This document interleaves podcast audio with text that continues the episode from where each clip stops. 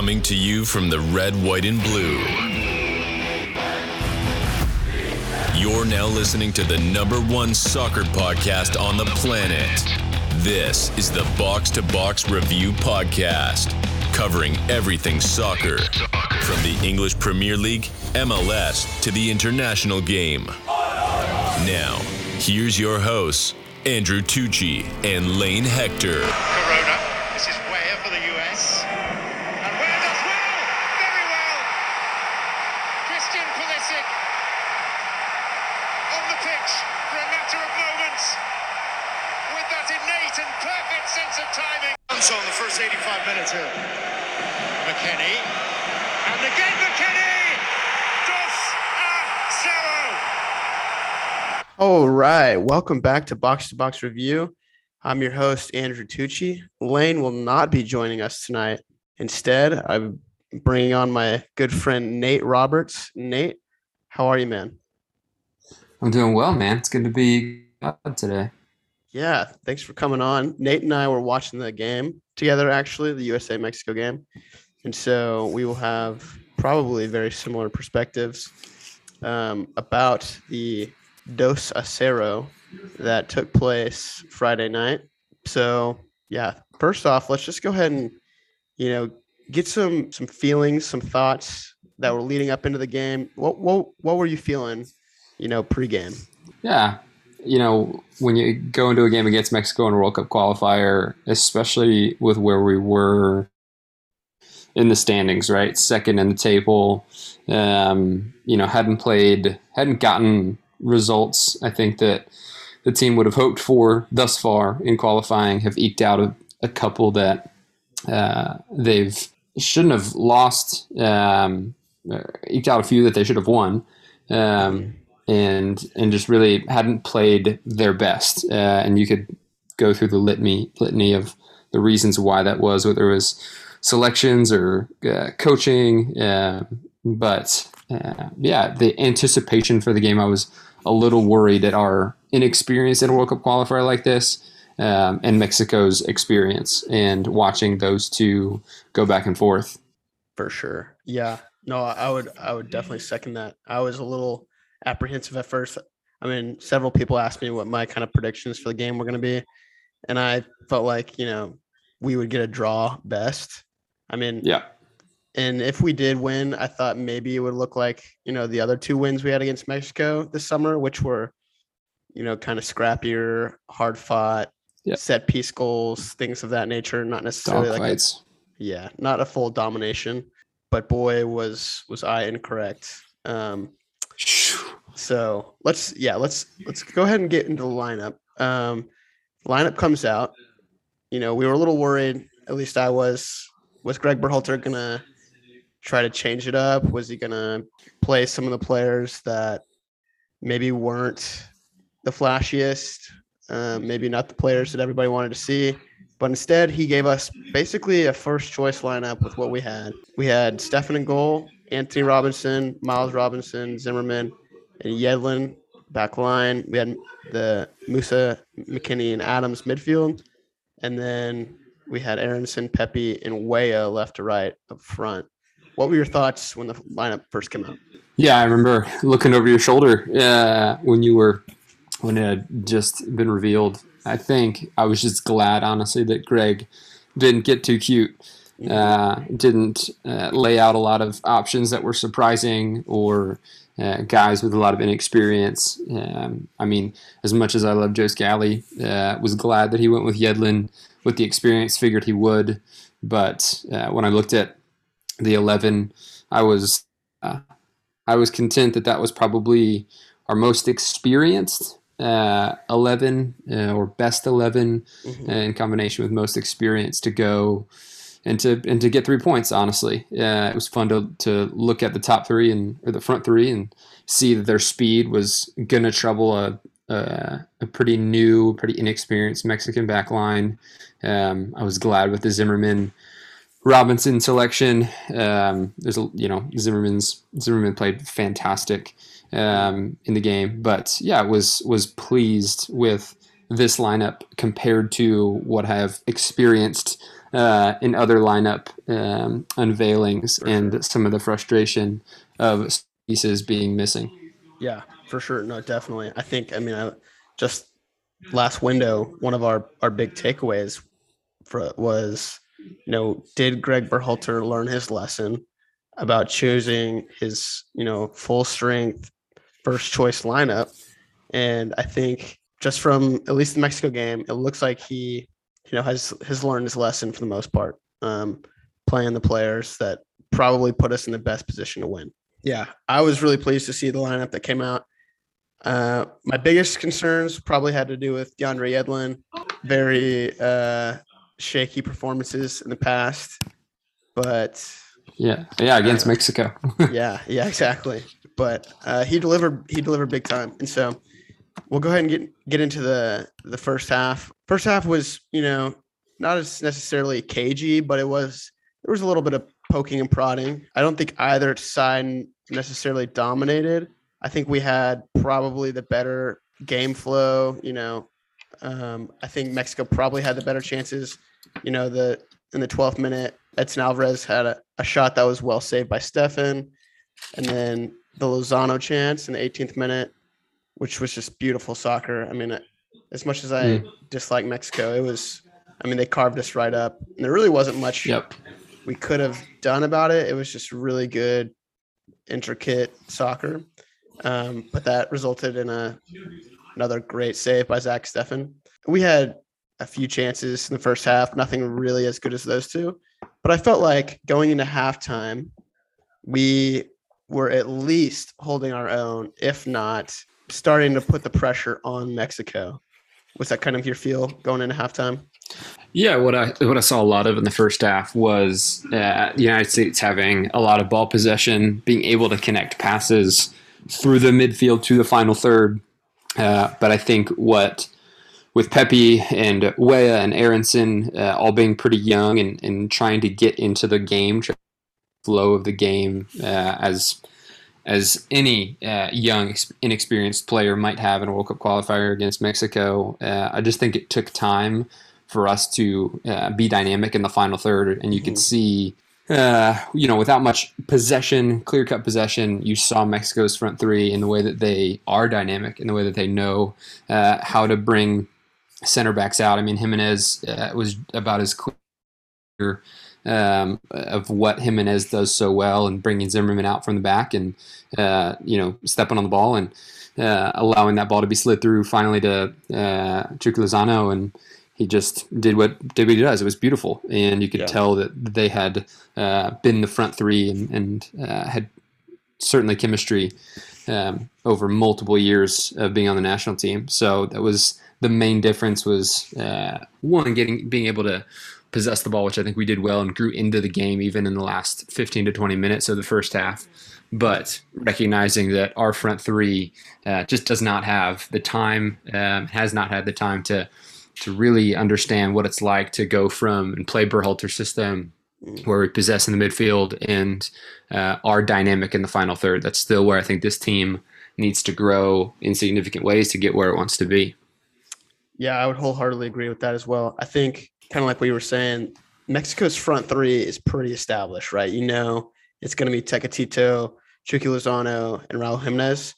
But I think for the U.S., mostly due to probably injuries. You know, our front three has been rotated a lot over the past couple years, whether that's at center forward or with Pulisic being out or Reyna out now. You know, kind of like what you're saying, there's not a whole lot of camaraderie there. But kind of on the flip side, I would say our midfield, though it maybe lacks some of that cohesion and chemistry as opposed to Mexico's midfield, I would say our biggest advantage was maybe our youth, maybe mm-hmm. not necessarily inexperience, but just the youth in itself. I think that's really where we dominated the game. Um, and you could see that a little bit in the first half, but certainly in the second half, our midfield, especially Musah and McKennie, were, you know, running around all of the, the Mexican midfielders. So yeah, yeah. I mean, you look at you look at the MMA midfield, and we talked about it on Friday night. I mean, to think about that midfield going uh, and being healthy for the next decade of American soccer is a beautiful sight to mm-hmm. uh, envision. And you know that that was that to me was class over anything else. I mean, despite their age, um, that was just quality technical ability in uh, technical hold up play you know, Adams was a little dicey in the early parts, just settling into certain passing lanes and being able to, to put his foot on the ball and, and not be a little jumpy. But uh, you could see as the game went on, uh, their class, like just their excellence on the ball, the way that Musah could hold up the ball and continues to drive and um, and push the ball from mm. the middle third to the final third uh, by himself, and to draw fouls and um, and to really to really boss a midfield that, from a Mexican standpoint, it felt like the only person who was notable in the midfield uh, was Alvarez, and right. Alvarez is a fantastic player, but he plays in this holding role where above him, if he's not getting much help, it almost feels like him and Jimenez through the middle are the only places where they're going to connect through the right. middle. Uh, and so I think that was advantageous for our players, uh, for McKennie and Musah, to just be able to find the ball. Um, and, I, and I thought that you know Mexico, I expected them to press early and press often, um, and they they didn't do a great job of that. If that was the game plan, yeah. Um, but our, our center backs were able to find our midfielders pretty darn easily, um, and again, their class um, was fun to watch. For sure, for sure. I think you know, and this will be for years to come, but just the overall ability of Yunus Musah and and Weston McKennie as well, but I would say mostly Musah to take a ball on the turn, on the dribble, beat players. It's it's kind of a skill that is rare, at least in the US perspective, right? Like how many midfielders have we had in the past 10 to 15 years who can take a ball in the midfield and beat players 1v1, right? And open up a game mm. and confidently dictate the midfield. And I mean, I think, you know, we'll get to this later, but I think he might become, you know, one of our most important players in terms of just, hey, if we're going to go dominate a team, we need him in there because he's going to be able to connect play. He's going to be able to uh, blow by people, open the game up. Whereas, you know, some of our other players don't necessarily have this those traits. Yeah, absolutely. I mean, he reminded me of Jack Wilshere at 18, 19, 20 years old mm. uh, before his injuries. I mean, the dude could just take a ball on the half turn, knew where guys were, what seemed like 360 degrees around him, yeah. and be able to turn on a, turn on a dime, uh, see the field, and if it was uh, if it was taking 30 yards of space, it was doing that and making the final the pass in the final third, or it was taking it on the half turn and just being able to distribute it to uh, a winger or a wing back uh, and and releasing play that way. And uh, it was it was beautiful to watch, and it's that's just clean, uh, beautiful soccer. That's just a beautiful game. Yeah, totally agree. I think you know last point on Musah, but there's this idea, right? If if you can beat somebody in the midfield uh, as a midfielder, you're opening up the game a lot easier and a lot quicker Whereas opposed to, you know, if you're having to try to pass around, pass through, if you can have somebody who can beat somebody 1v1 in the midfield, well, now you don't have to pass through because you're already beat them. Right. And so I think just a trait like that is a huge blessing for our team. And I mean, considering he came out of nowhere, right? I mean, you know, he wasn't even really American. He was just born in the United States. It's kind of like a just a, a blessing from God for this team. But um, truly, anyways, halftime comes and goes. Second half begins, and so does our utter domination of this game. Um, I mean, after I saw a statistic, but it seemed like after the Lozano chance in the 18th minute, Mexico, I don't think had a single shot on goal. Um, and you could you could tell by the way it was going. I mean, our midfield was flying around. Weah, who there were some question marks. Was it going to be Arriola over Weah? Because that's kind of a, a Greg Berhalter move to do. But Weah, I mean, for me, he was one of the, the men of the match. He dominated this game as well. just destroying um, Chaka Rodriguez over and over again. Mexico's left back, and then you know we're starting to pick up steam second half, getting some chances, and then 69th minute, Christian Pulisic subs in. No surprise here. We were you know told that he wasn't going to be able to go a full 90, but it just seemed fitting, right, that Pulisic was going to come in when the game was nil nil and make a difference. And I mean, that's exactly what happened. Musah, 74th minute, plays a ball out wide to Timothy Weah, who again just skins his defender and then plays just like narrowly angled cross right on top of the keeper. And Pulisic is there to beat the center back, head it home, and it's just total euphoria. Yeah. What, what were your thoughts on the goal? Uh, shoot. Yeah. I mean, coming on, uh, I mean, I'm willing to willing to call uh, this lineup from Berhalter and the changes that he made. He he somehow just seems to get it right in second halves. Uh, yeah. Whether that is finally recognizing at halftime and understanding the game and understanding what needs to be done finally, or just motivating players to uh, to step up and, and call them higher. Uh, but it was fun to watch. I mean, you're talking about 10 out of 11 goals, I think, is the statistic mm-hmm. uh, in the second half throughout this uh, this qualifying process, and uh, it showed in the determination. It showed in whether these guys were ready to go. And on the specific goal, one of the things I actually, when I rewatched it, uh, I watched because I don't know if you saw um, Tata Martino, coach from Mexico, complain about uh, a handball somewhere. And when I first saw it, I was like, where could there have possibly been a handball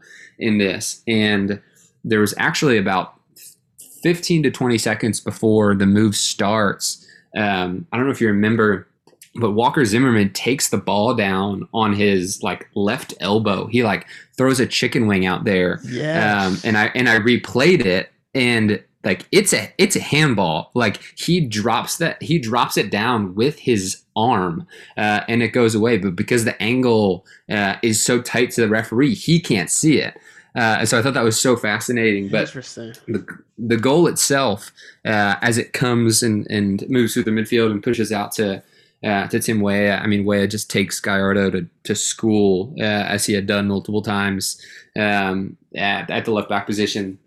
Uh, but yeah, it was fantastic. I mean, you see the class of a guy like Christian Pulisic, right, coming on, um, and and believe it or not, I think as I rewatched it and and have heard uh, different things, that was his first actual touch uh, of the game. Yeah, he had one that was kind of po- that was post whistle, but I mean, to put yourself in that position, uh, that's just a guy knowing where to be in the box and yeah. a guy having done that for years and years and years at a high level. Um, and to be able to slip inside take the header, and all it needs is a glancing header.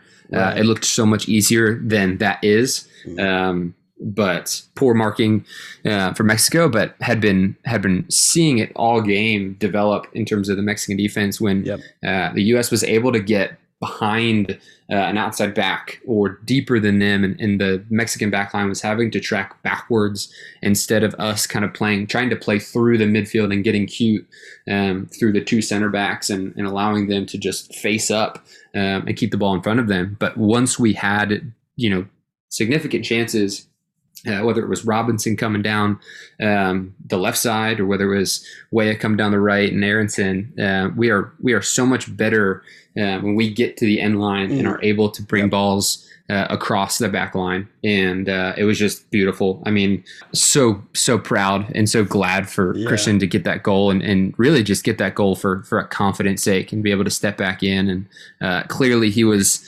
clearly he was expecting to score, uh, or yeah. or uh, Timmy Weah or DeAndre Yedlin were expecting him to score because of the the shirt that they made for him. So right. that was uh, uh, cherry on top of yeah, um, just a, a, wonderful move for the first goal.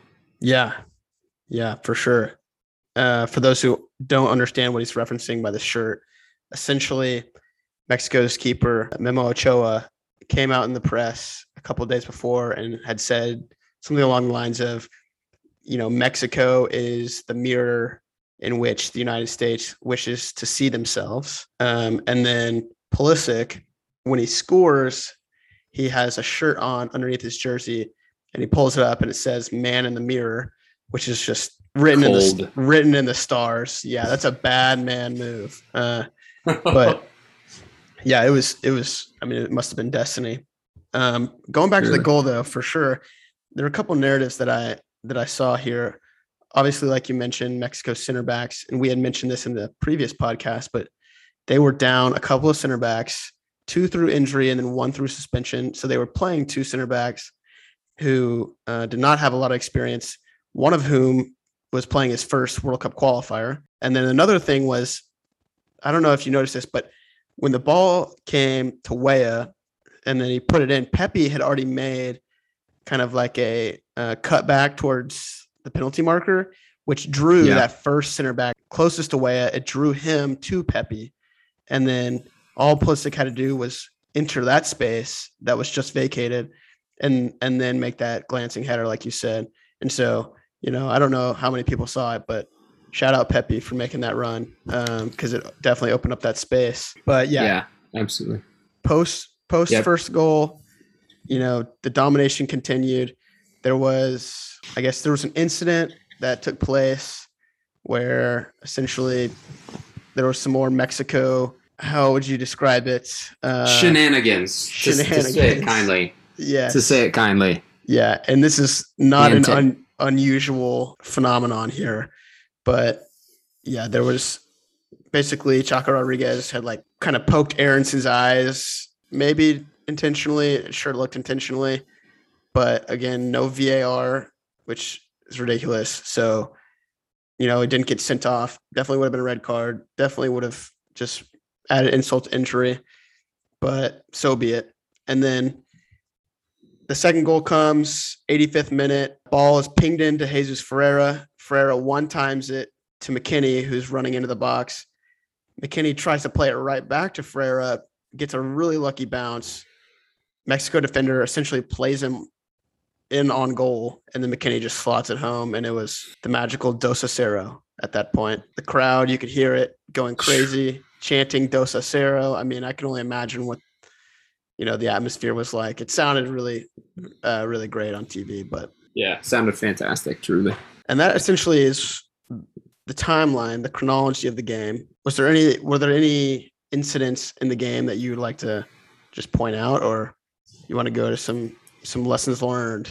Yeah, and I think the the chance um, Corona in the first half, uh, like that is it's it's so fascinating to me because I think it highlighted for me in the moment a greater uh, emphasis on watching Corona um, against Robinson, uh, and so you know Mexico's right forward, right winger against our left back, and and Corona's miss um, kind of in the 30th minute mark, uh, somewhere in there Yeah. but the the opportunity to take a ball um, from a wide space, uh, obviously in the air, uh, and to volley it from ten yards uh, seems seems like a very easy chance. Technically, uh, when you have a ball coming over the top, it's just technically hard to do.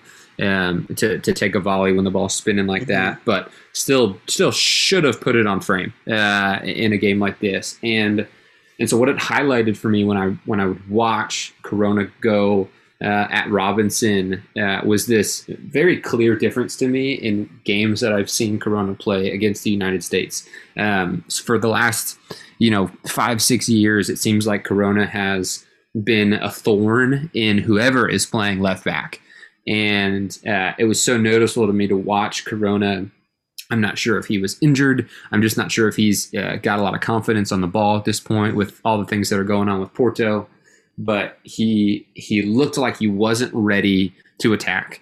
Uh. Whether again that was Robinson being there and, and uh, him just seeing the strength, but there was something in uh, Corona that he just didn't look ready to go. He didn't look ready to attack. He didn't look ready to be himself. He didn't look ready um, to kind of be the thorn that he has been for for Mexico against the United States. And it was it was clear to me in in that sense when I watched uh, Corona just step on the ball. Honestly, sometimes uh, in the final third, and I was just I was like, man, that's that's I don't know if that's a different level of respect uh, that he has for this back line, or if it's just him uh, feeling a lack of confidence. And both could be possible. And, and forwards are uh, or, or can often be um, kind of moody in that way, and, and uh, when when things aren't working for them, they just don't feel the confidence in themselves. But uh, it really did feel like Robinson, after misplacing a couple early passes, mm-hmm. um, really just defended him well. So that was yeah.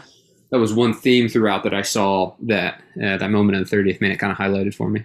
Yeah, man. No, definitely right. I, I I think Robinson. We've talked about this before, but he's come a long way, and I mean, you could just tell he was physically dominating Corona. Um, I mean, bigger than him and now faster than him, which is interesting because Tecatito has always been really fast. But I think that kind of underlines maybe um, this idea because you know I look at Hector Herrera and normally he dominates us, right? Or Chucky Lozano, and Lozano had a good chance, but I think maybe there's this kind of sense that you know they are not you know dominating. None of their dominant players are dominating us anymore.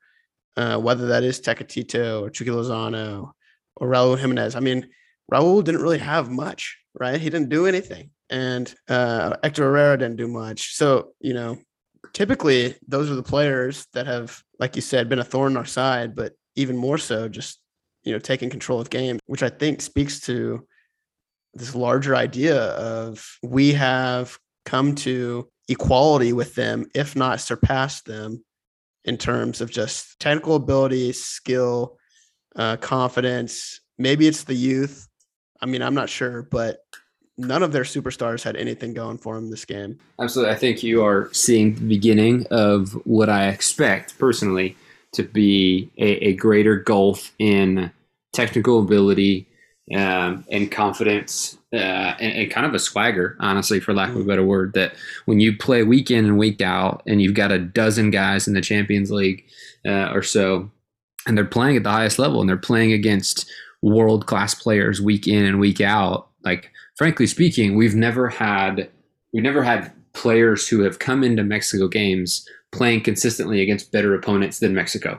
Uh, and so w- when that happens as a player, you know, it, you lose you lose the nerves, you lose uh, a lot of the feelings that honestly make make rivalry games intimidating. Uh, you know, now it's like, yeah, you lose you lose all fear of Mexico, and when you're going up against, you know, you know Premier League forwards and Bundesliga forwards, and um, you know, you just you just aren't afraid. And so I think this is the beginning of what I believe to be uh, just a gap, a greater gap in in the confidence and the ability uh, of some of these guys. I mean, you watched Musah he was just playing like it was you know another stroll in the park and it was like ball. no no no this is us mexico man like yeah. i kind of i'm kind of afraid that you're kind of just playing some of these balls willy-nilly uh in round but he was just man he was on uh he was on one and uh just playing like he was playing in practice uh, at valencia yeah. and it was like wow that's a pretty good indicator that there's there's no longer a fear for these Mexican players, for this Mexican establishment, for this Mexican team. Totally, man. Totally. All right, let's let's take a look at some biggest takeaways, maybe lessons learned. I think you know, obviously, we just said Mexico isn't really to be feared anymore. I've kind of mentioned earlier, you know, our our youth seems to be our advantage. Just the ability to run, run, run, run, run. I mean, it's just it's nonstop and it's awesome. And then, you know, Musah, like we had mentioned, I think, you know, he might be one of the most, well, certainly one of the most unique players in our pool, but he might be becoming quickly one of the most indispensable players uh, that we have in our pool. And then just the way that he combines with our midfield, that Musah, McKennie and Adams midfield. Yeah. You know, I don't see anybody in the region certainly matching that midfield. What about you? What kind of yeah. what kind of takeaways or lessons you get from the game? Yeah, absolutely. Yeah, you know, I, I was impressed with. I, I, don't think there was anybody that disappointed me uh, through their time on on the pitch uh, on Friday night. I mean, you know, certain guys like Adams and uh, Robinson had early, just kind of early struggles. Uh, but you, when you look at the breadth of, of what these guys were able to do and what they were able, able to piece together, uh, it was just impressive. And I think about, you know, I think about positionally speaking, what positions have been more and more um, kind of locked up, if you will, or are getting there. Uh, I think guys like Robinson, um, Miles Robinson, and even Anthony Robinson uh, have just locked up what seems to be a left back and center back pairing that um, that just works. Um, whether Robinson's at left center back or he's at right center back. Um, I mean, he's just he's played consistently well in an area that historically no one has played historically well in or consistently well in. Yeah. Um, and so I think that that's evident.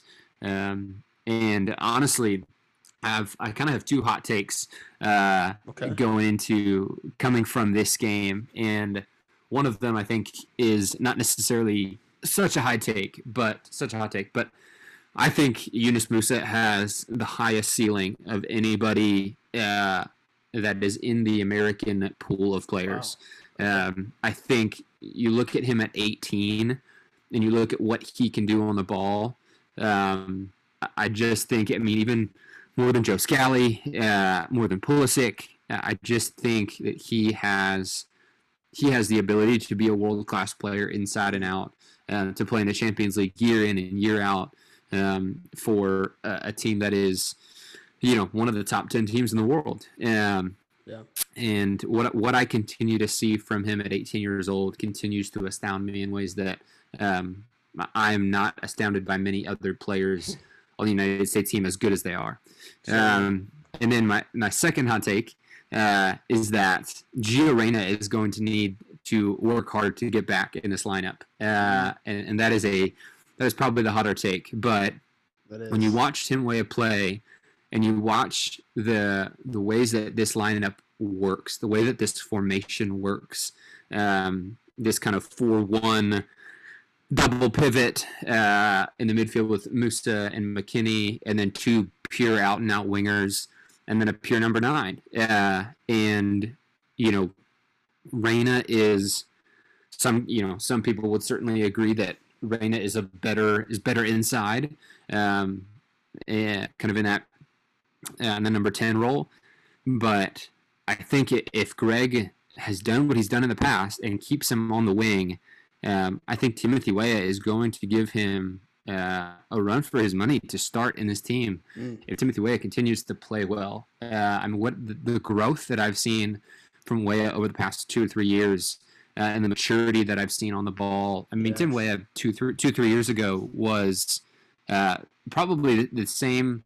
Uh, you know, it's in terms of pace, probably equal to what he is now Yeah. but the level of control of his body, the level of uh, ability and confidence to take guys on one v one, is was impressive to me. Uh, and, and I don't get a chance to, I don't get a chance to watch Ligue 1 and watch Lille play every week and watch Tim Weah play every week. But what I saw was a player who had matured uh, to the point where he should be starting and can be starting in a top five league week in and week out. And Mm. um, and I don't necessarily know if Reyna gives you that specifically on the wing.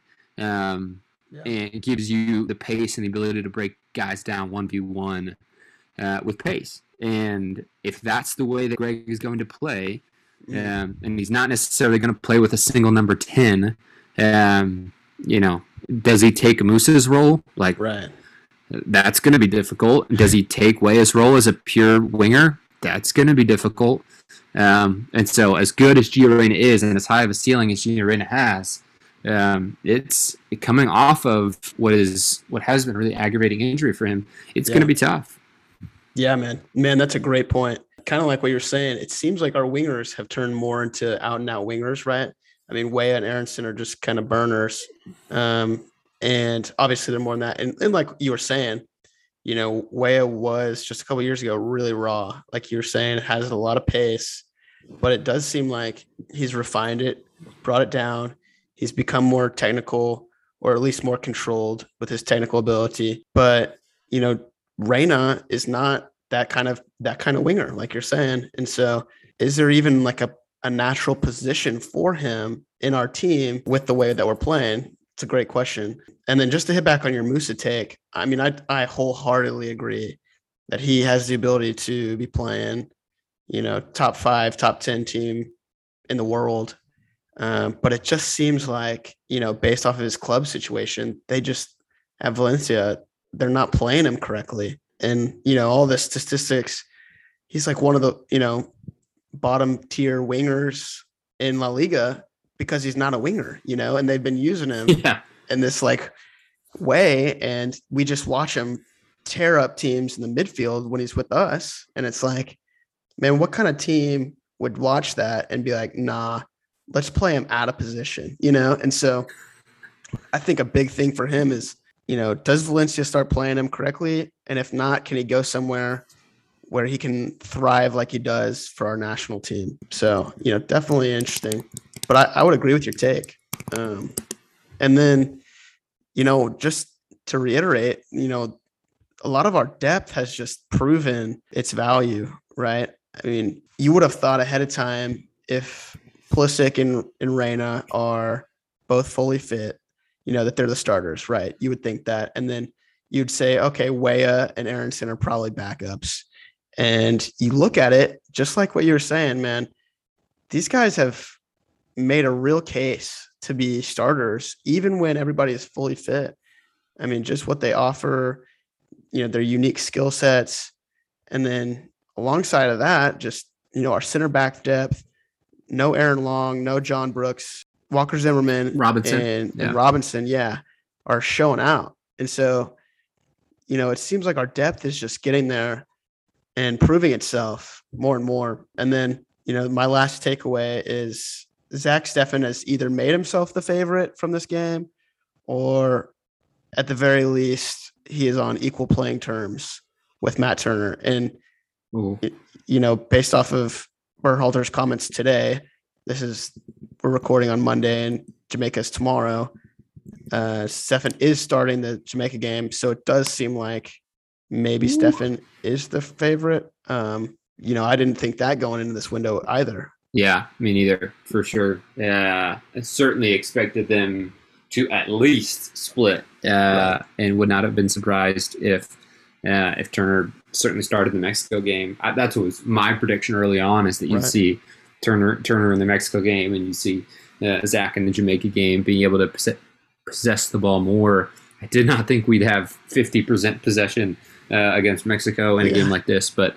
Um, you know, you saw you saw his his bet per se pay off, and For sure. and you saw that you saw that Zach Steffen continues to have an ability to uh, to be a be a solid shot stopper, uh, and and so you saw that on uh, Alvarez's chance, you saw that on Lozano's chance, you saw that uh, multiple times throughout the night. So yeah, it's not going to stop being a controversy, um, but the fact that Greg is willing to uh, trot out Zach Steffen twice in both of these games is a pretty good indicator. Uh, should be a pretty good indicator uh, that he's not messing around, and he he seems like he wants a number one goalkeeper, which um, is is going to be frustrating for uh, for Matt Turner's camp. And I would be frustrated if I was Matt Turner because Yeah.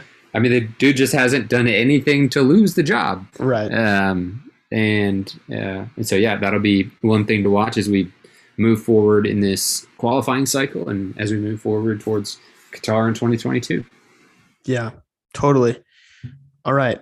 Uh, let's get a couple of quick winners from this game. I mean, I've already mentioned, you know, some of the players, Weah, the midfield. I think Pulisic, though he scored the goal, is a winner. Not for that reason, though. I think the fact that teams can no longer game plan for just Pulisic means that he himself is going to become a winner essentially just by the fault that he's not going to be double teamed, kicked around. He'll probably still get kicked around, but the fact that, you know, there's more to our team, at least in attacking sense, than just Christian Pulisic, uh, it's got to be an encouraging sight for him and Greg Berhalter as well. So, Absolutely. Yeah, I mean there were there were so many winners I think in this group, and, and you're totally right about Pulisic. Yeah, one just I I think as a player when especially Pulisic coming in at 17 years old uh, in the last cycle where they didn't qualify yeah, for the World Cup. I, think he he's fe- he's felt he's had to have felt as a player and as the face of this program, as the face of this country's soccer program, uh, a weight on his shoulders that uh, the only thing that's going to loosen that uh, is a team around him that is being productive and is stepping up in ways that he doesn't feel the weight of needing to step up game in and game out in this team. And uh, yeah, I think you're spot on with just the fact that it's going to allow him to uh, to just play looser and to play more uh, as he does, and, and, getting into certain things like that. And I just think you watch him. I mean, the the T-shirt is uh, another indicator just of the level of respons- the level of responsibility that he feels. Not necessarily burdensome, but just the yeah. level of pride and and, and uh, whether he is he, he has the captain's armband or not, um, he is going to fight for this team and be mm. proud of this team. Whether he does it from uh, you know, does it from inside the box or does it uh, you know on a, on a microphone in the in the press conference mm. room. So yeah. I, I, just think uh, yeah, it, it, was so encouraging for so many reasons to watch him uh, succeed. a couple winners for me, uh, I'll go with the town first, man. Cincinnati just mm. showed out. Uh, and to, to think about Columbus being a fortress and a fortress that it has been, uh, and to see another city, granted in the same state, and probably some of the same fans that came down from Columbus, but uh, Cincinnati absolutely was rocking for 90 minutes. And uh, I mean, I don't know if uh, if our listeners haven't heard the national anthem. I know we didn't get a chance to listen to it in full on Friday night, but uh, listening to it over the past couple days, it was unreal. Yeah. Um, listening to you know tens of thousands uh, of fans singing the national anthem at the beginning of the game was unreal. Uh, chills you will get as you watch it, but. I just thought that that was a huge win for the city, huge win for that uh, somewhat newer soccer town, soccer specific stadium Definitely. Uh, with Cincinnati FC coming in. So I thought that was a huge win. Uh, honestly, I'll, I'll, go to our second goal scorer and go to Weston McKennie in the sense that, you know, I, I just think after uh, getting sent home, uh, you know, sent back from camp, uh, last camp, and a lot of people doubting, uh, man, just maturity and a lot of people doubting uh, ability to focus and ability to prioritize the men's national team. Mm. I just think it was a it was an important showing uh, and the goal uh, as a as an indicator of how well he played and how focused he was and being able to get into certain uh, final third scenarios and open spaces was just huge for him. Um, and, and, I could, I think you kind of saw it. You know, he wasn't at the end of the game, and even in the goal celebration, you know, like wasn't, uh, didn't go nuts. Uh, but just think, I think he knew what he needed to do. I think he knew what performance he needed to have in a game like this. Um, and, and I think, you know, he kind of regained, uh, I guess, a trust, maybe not that was lost, but that was uh, uneasy with uh, with the fan base and uh, and maybe even with his own team. And so I just thought it was a it was a great way. I mean, in a game of soccer, there's there are a few better ways to uh, go about leading and stepping up than scoring a goal uh, in an important Certainly. one. So I was I was really proud uh, to see Weston McKennie go about his business the way he did. It was a professional performance um, from Weston. Definitely uh, And then third one, uh, man, Greg Berhalter, uh, and this is a personal one for me. Mm. I've been uh, up and down on uh, on Greg for you know honestly since he came in, and uh, obviously having the MLS background that um, you know some people love, some people don't, and a lot of the you know decisions and, and, certain qualifiers. I mean, certain lineups that he put out in the uh, away qualifiers in this cycle have just been um, I just don't get him. Uh, and mm. what he showed tonight was finally an ability to uh, depend on his best 11, coach his best 11. Uh, and I've just seen more and more of a growth from uh, the respect that I think his players have for him. Uh, and, you know, who knows? You know, I don't think he's the, he's the perfect coach. Um, but uh, he's certainly not um, a bad coach. And uh, I'm excited to see as he learns his players, as he learns uh, certain formations and certain systems that really do work for this team, for these players, uh, and as these players become more consistent, I think uh, I think you'll see a really fun product and really good product moving forward. So those are my three winners: and Cincinnati, uh, Mr. Weston McKennie, and Greg Berhalter. And I love that for sure. You know, I was just gonna say, I think this was a redeeming game for Greg Berhalter. You know, obviously we won Absolutely. against Mexico twice this summer, but it just it was different tonight. And you know, I think you can't really chalk it up to just luck or athleticism or you know individual performances tonight or this weekend. I mean, Berhalter has to get some credit here. And like like I said earlier, I think he's started to learn. You know, he's a young coach, like you were saying, and just like a player learns, he's learning as well. Hopefully, he just continues to progress as a coach, as a manager, uh, with his selection and everything. And so, yeah, great shout there. Let's let's do some questions here um, that we got from some of our listeners. Um, this first one, what do you think the ceiling is for the United States men's national team?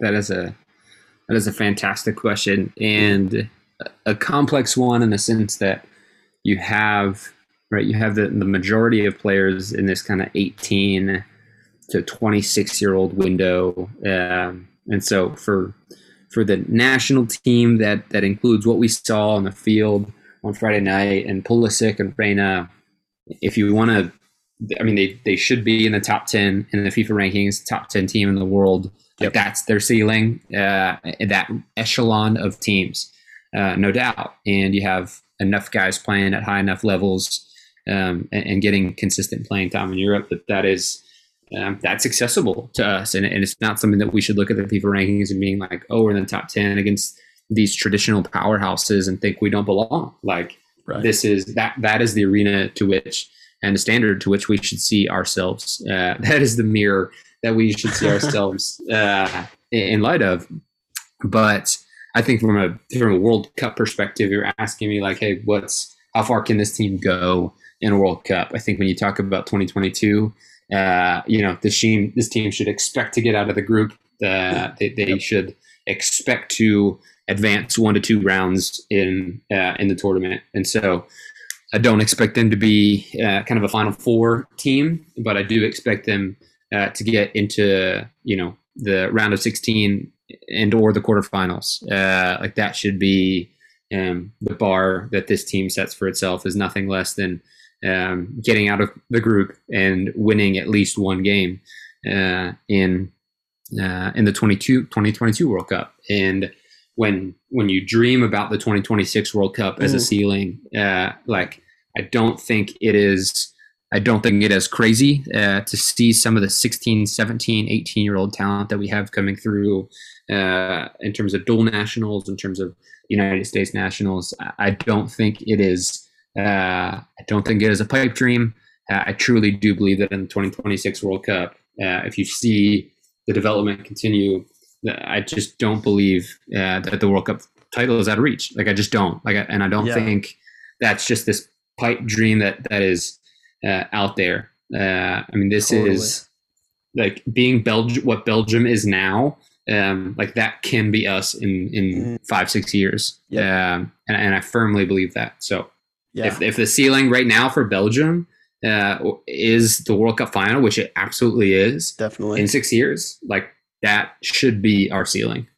Man, that's a great analogy. I love that. Yeah, and the like you were saying, the talent that's coming through outside of what we have been seeing recently, right? There's a lot of players underneath, a lot of younger players um, that so people many. people will come to know soon and it's just going to make it even more interesting. But yeah, like you were saying, in terms of the the here and now, you know, we've got to we've got to be the kings of this region, right? You know, gone are the days, or at least they should be gone, where you know we fear anybody in this region, home or away. Um, I think even you know you think about playing in the Azteca, you know, Mexico City, the perspective is, you know, if you can, man, if you can just survive and maybe get a point, you know, you're doing well in Azteca. Well, now, you know, if we're to really raise expectations, you know, we should be looking to get three points from Mexico in Mexico City at the Azteca. And so I think that's a, a really practical ceiling for the U.S. right now. And then, you know, like you were saying, next World Cup, a quarterfinal would be amazing. Um, certainly, at least making it out of the group stage. You know, definitely agree there. Kind of leads us to our next question, though. What happens when we are fully healthy? Are there players that you personally would want to add to the current mix? Current mix, as in players that we saw this camp. Yeah, I mean when you when you look at a 23 that all healthy Greg is going to have to take to Qatar in 2022, like he's going to have to make some tough choices. Mm. And what's interesting is he's going to have to make some tough choices, I think, with people, with players that have been some of his favorites. Um, yeah. Guys like Lletget and guys like Acosta. Um, like when you when you see Busio continuing to uh, start and star for Venezia in Serie A, um, when you see guys uh, like Scally giving the right right back position a ton of depth, um, behind Dest, um, and just a, dy- a dynamic um, opportunity there on the right side. Um, you know what what happens when we're fully healthy? Um, I mean, we we are a world class team, uh, mm. and I don't know necessarily if there are players that. I'm trying to think of players that aren't necessarily on the radar of the current mix. I mean, I think about Cameron Carter Vickers. I think he has a huge upside um, I think he is a strong center back that has played against um, some impressive competition over the past few years uh, with yep. Bournemouth in the Championship and now Celtic. Um, I've I've always been a fan of him. Watching him play, uh, he's a little bit shorter, but he's stockier. He's fast, mm. um, and and so that's one of them. I mean, Chris Richards.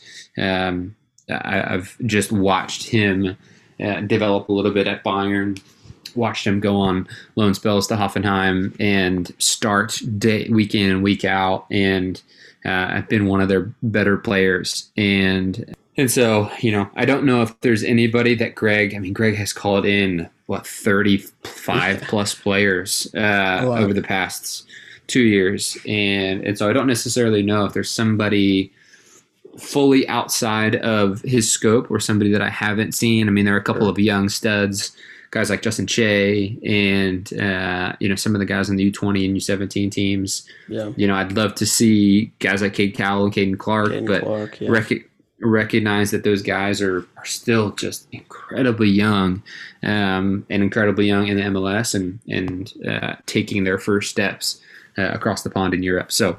Sure. I don't really know if I've got a player off the top of my head who I would say, hey, uh, Greg, you need to make sure you give him looks because you haven't given him looks and you haven't given him an mm-hmm. opportunity to, um, you know, get on the field. I think Cameron Carter Vickers is is one of the main guys that I might say. I would have said Scally if, yeah, if Greg didn't call exactly. him in this window, but um, but he, he finally did. Um, it would have been a, an absolute sin to to not call him in this window. I mean, he's been he's got the most minutes of any U.S. player in a top five league in Europe, and you know, you just he's got to be in there. And so what's what's fun is that again in a 23 man roster, when you've got basically every position and a backup at every position. Uh, man, that's that's fun to think about mm. to dream up a, a 23 man roster right now for Qatar. Right. Totally. Totally. Yeah. I think I think there's going to be some difficult choices coming up. Obviously, this is a hypothetical scenario where we're fully healthy and that has never happened. So, um, but yeah, I think I think the the normal answer here would have been Joe Scally. Obviously, he got called up, didn't suit up for the Mexico game.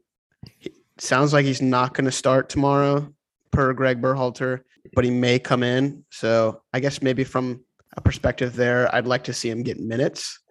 Um, I'd like to see maybe Luca De La Torre get some more minutes uh, Busio gets more minutes. But yeah, like you're saying, there's there are a lot of players that have been called in, not a whole lot that are on the periphery, other than just some of the youngest prospects who maybe aren't ready. But yeah, I would like to see some some of our players get more minutes just outside of, you know, your typical Lletget Acosta, Roldan, Arriola types. Because, you know, we we know kind of what they provide. And there's some players that have been called in that we don't necessarily know last question here for uh, before we do a little bit of preview for the next game and then head out. But real quick, who would you say is the most important player for this team at the moment? I know Taylor Twellman's gonna gonna love me for this response. He'll probably never hear it, but he'll probably love me for it. Yeah, I just That'd think be- it's Tyler Adams. Be great if you heard it.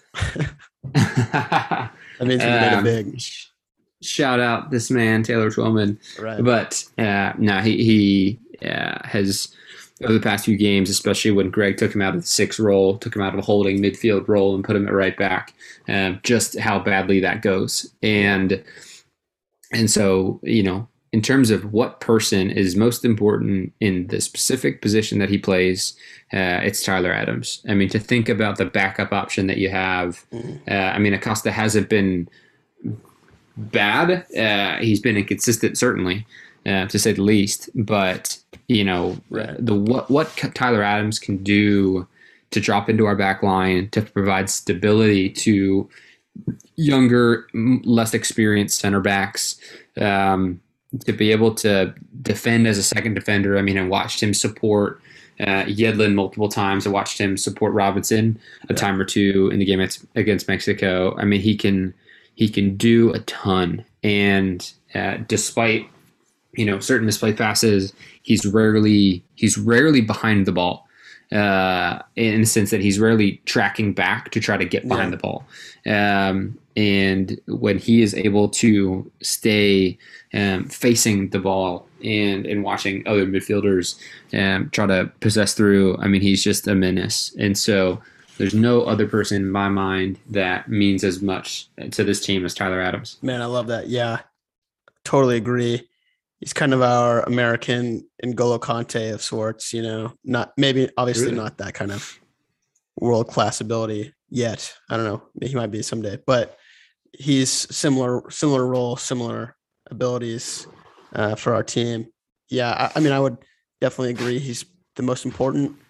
Um, but in terms of maybe just to be different, uh, I think man, Musah has impressed me so much. And just watching the way we play with him, I think he's up there. Maybe not the most important, but he, his stock is certainly increasing in terms of importance. So, you know, just a little zag for your zig. But No, absolutely.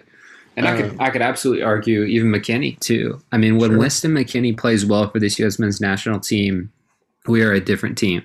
When he's able to find spaces in uh, in the early parts of those final thirds and find spaces kind of 25 to, to 40 yards out from goal. And he's able to distribute. He's able to work off the ball. I mean you could argue that that without him we look less dynamic in the front third. Um, we look less intimidating in the front third.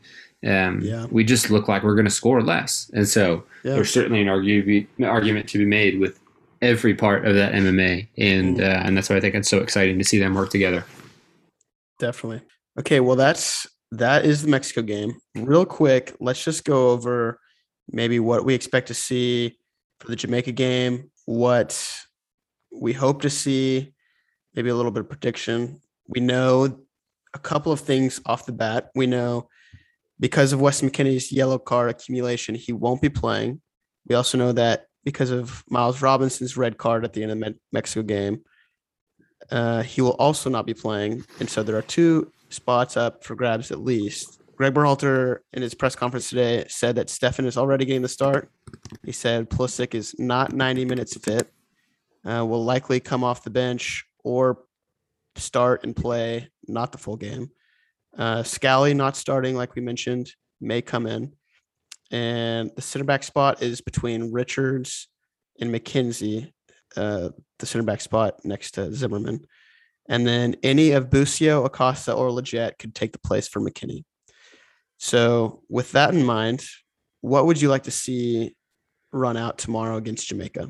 I'd love to see uh, a Richards Zimmerman backline. Uh, really think that Zimmerman gives the experience um, and the physicality, and Richards offers uh, right now at his age something a little bit different. He offers a technicality. He offers an ability to play outside and play out from the back Mhm. in a way that uh, not many of our center backs can. I think his passing is um, is is going to be and is, is developing into uh, a world class center back in terms of his ability to to be consistent out, out of the back.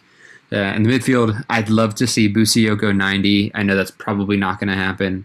Um, what I what I would expect to see, um, I think, is probably 45 minutes to 60 minutes of uh, or maybe even Acosta, depending on how he wants to structure that midfield. I think we're going to have much more of the ball, Yeah. um, and I think he's expecting to possess the ball, and so I expect Lletget to get the start Yep. uh, in place of Acosta, and so I think you'll see Musah, uh, Adams, and Lletget in the middle there, uh, and hopefully, again, I think you'll see him go 45 to 60, and barring uh, a change that Greg needs to make because of personnel, I hope uh, and I think that you might see Busio for the last 30 to 45. So Yeah. that's what I that's what I would hope. Um, again, I hope Scally gets a full 90 he's ready for it. Uh, I don't think we'll necessarily need Yedlin uh, in the experience in this sense.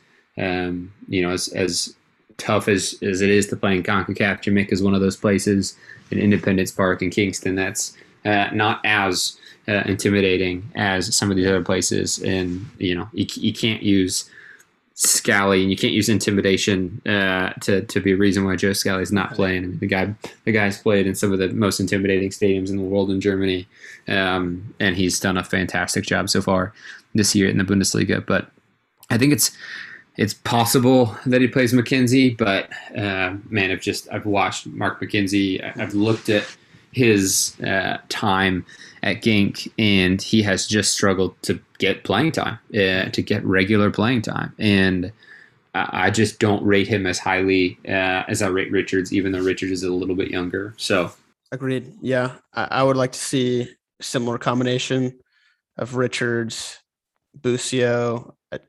Kind of like what you're saying. I don't think it'll be Busio. It'll probably be be Lletget just for the the fact that you know we won't need another six slash eight. Lletget, more of an eight ten would make sense. Trying to break down Jamaica, assuming that they're probably going to sit in. You know, I would like to see more of Jesus Ferreira. I want Pepi to start, but I'd like to see some more Ferreira. I'd like to see, you know, Pulisic, but not too much Pulisic, especially if we're especially if we're up up in this game. This would be a time where you know I'd concede taking Pulisic off for health reasons. But but most of all, I just want to see our team come out. Maybe you know maybe it's unreasonable to think we match the intensity of the Mexico game, but I don't want to see a major drop off in intensity you know, kind of that hangover of, you know, celebration. We had a great game, but I don't want to see us, you know, take our foot off the gas, especially against a Jamaica team that, you know, this window we've, like we said last podcast, have reinforcements that are really, really strong. You know, Michail Antonio is one of the top strikers in the Premier League at the moment. And on any day, he can, you know, body any center back and Leon Bailey, also a Premier League winger, can take anybody on. So, you know, I want to see us come out with uh, some real intensity and not have this hangover lull off of the Mexico game. Absolutely. And I think one of the things, the changes that you might see because of that uh, is Paul Arriola sliding into that right wing spot. Uh, I think because because he has a huge motor, um, because I think he, he'll, you know, he may want to sit, you know, way up for, for half the game and give Arriola a run in because he's been pretty. Uh, he, he's allowed a lot of guys to get good run-ins uh, through these World Cup qualifiers, and so I do not, I would not be surprised in any sense, and I think he actually probably will uh, start Paul Arriola, and uh, mainly because you saw what he did. Uh, hope you know should have should have gotten should have drawn a red card um, to the Jamaican center back last time uh, in our two two 0 victory, but uh, he gave Jamaica all kinds of fits early on um, in their in our last qualifier against them. So I would not be surprised if he goes 45 to 65, um, kind of in the, in the same role that uh, um, uh, who was it left wing um, Aaronson? Aaronson played the other night, uh, going 60 strong, and it was it seemed like Greg was like, man, just go out and uh, just run your face off for 60 minutes and uh, tire some of that back line out. And I think that's what you'll see. That's the role that you'll see Paul Arriola play uh, Yeah. in Kingston. Yeah, no, that's a great shot. I think that is a very likely scenario. Man, that's all I've got. Uh, do you have anything else that you want to add? Not too much, man. Uh, man, just so like I think yesterday uh, I was just thinking about how good this team looked uh, on Friday night and how much it looked like there was a, a gap in uh, a competition and a gap in class Totally. between us and Mexico in in a way that I had maybe never seen it, probably never seen it. Um, and to think about the youth uh, in in our squad and think about how that's only going to grow. I mean, there's no reason that that should plateau anytime soon. Right. Um, not, not that there's going to be you know hard games, but on a quality pitch that these guys are used to playing in Europe, uh, you know, you're you're going to see uh, some studs, and you're going to see hopefully um, a game plan and a system that uh, plays to their advantage. And so, uh, on a lot of podcasts, we're talking about, you know, is is this uh, U.S. team the um, you know the Giants in Concacaf, and uh, I'm ready to say that they are. I don't think there's any reason that you should say Right. uh, anything otherwise um, because of what we saw on uh, yes on a home pitch. But I think if you played that game on Friday night at a neutral site and the fans were half and half, um, I I think it would be a lot of the same because I think uh, it's just an indicator of the quality uh, of some of these players and where they're playing and the fact that they just don't care.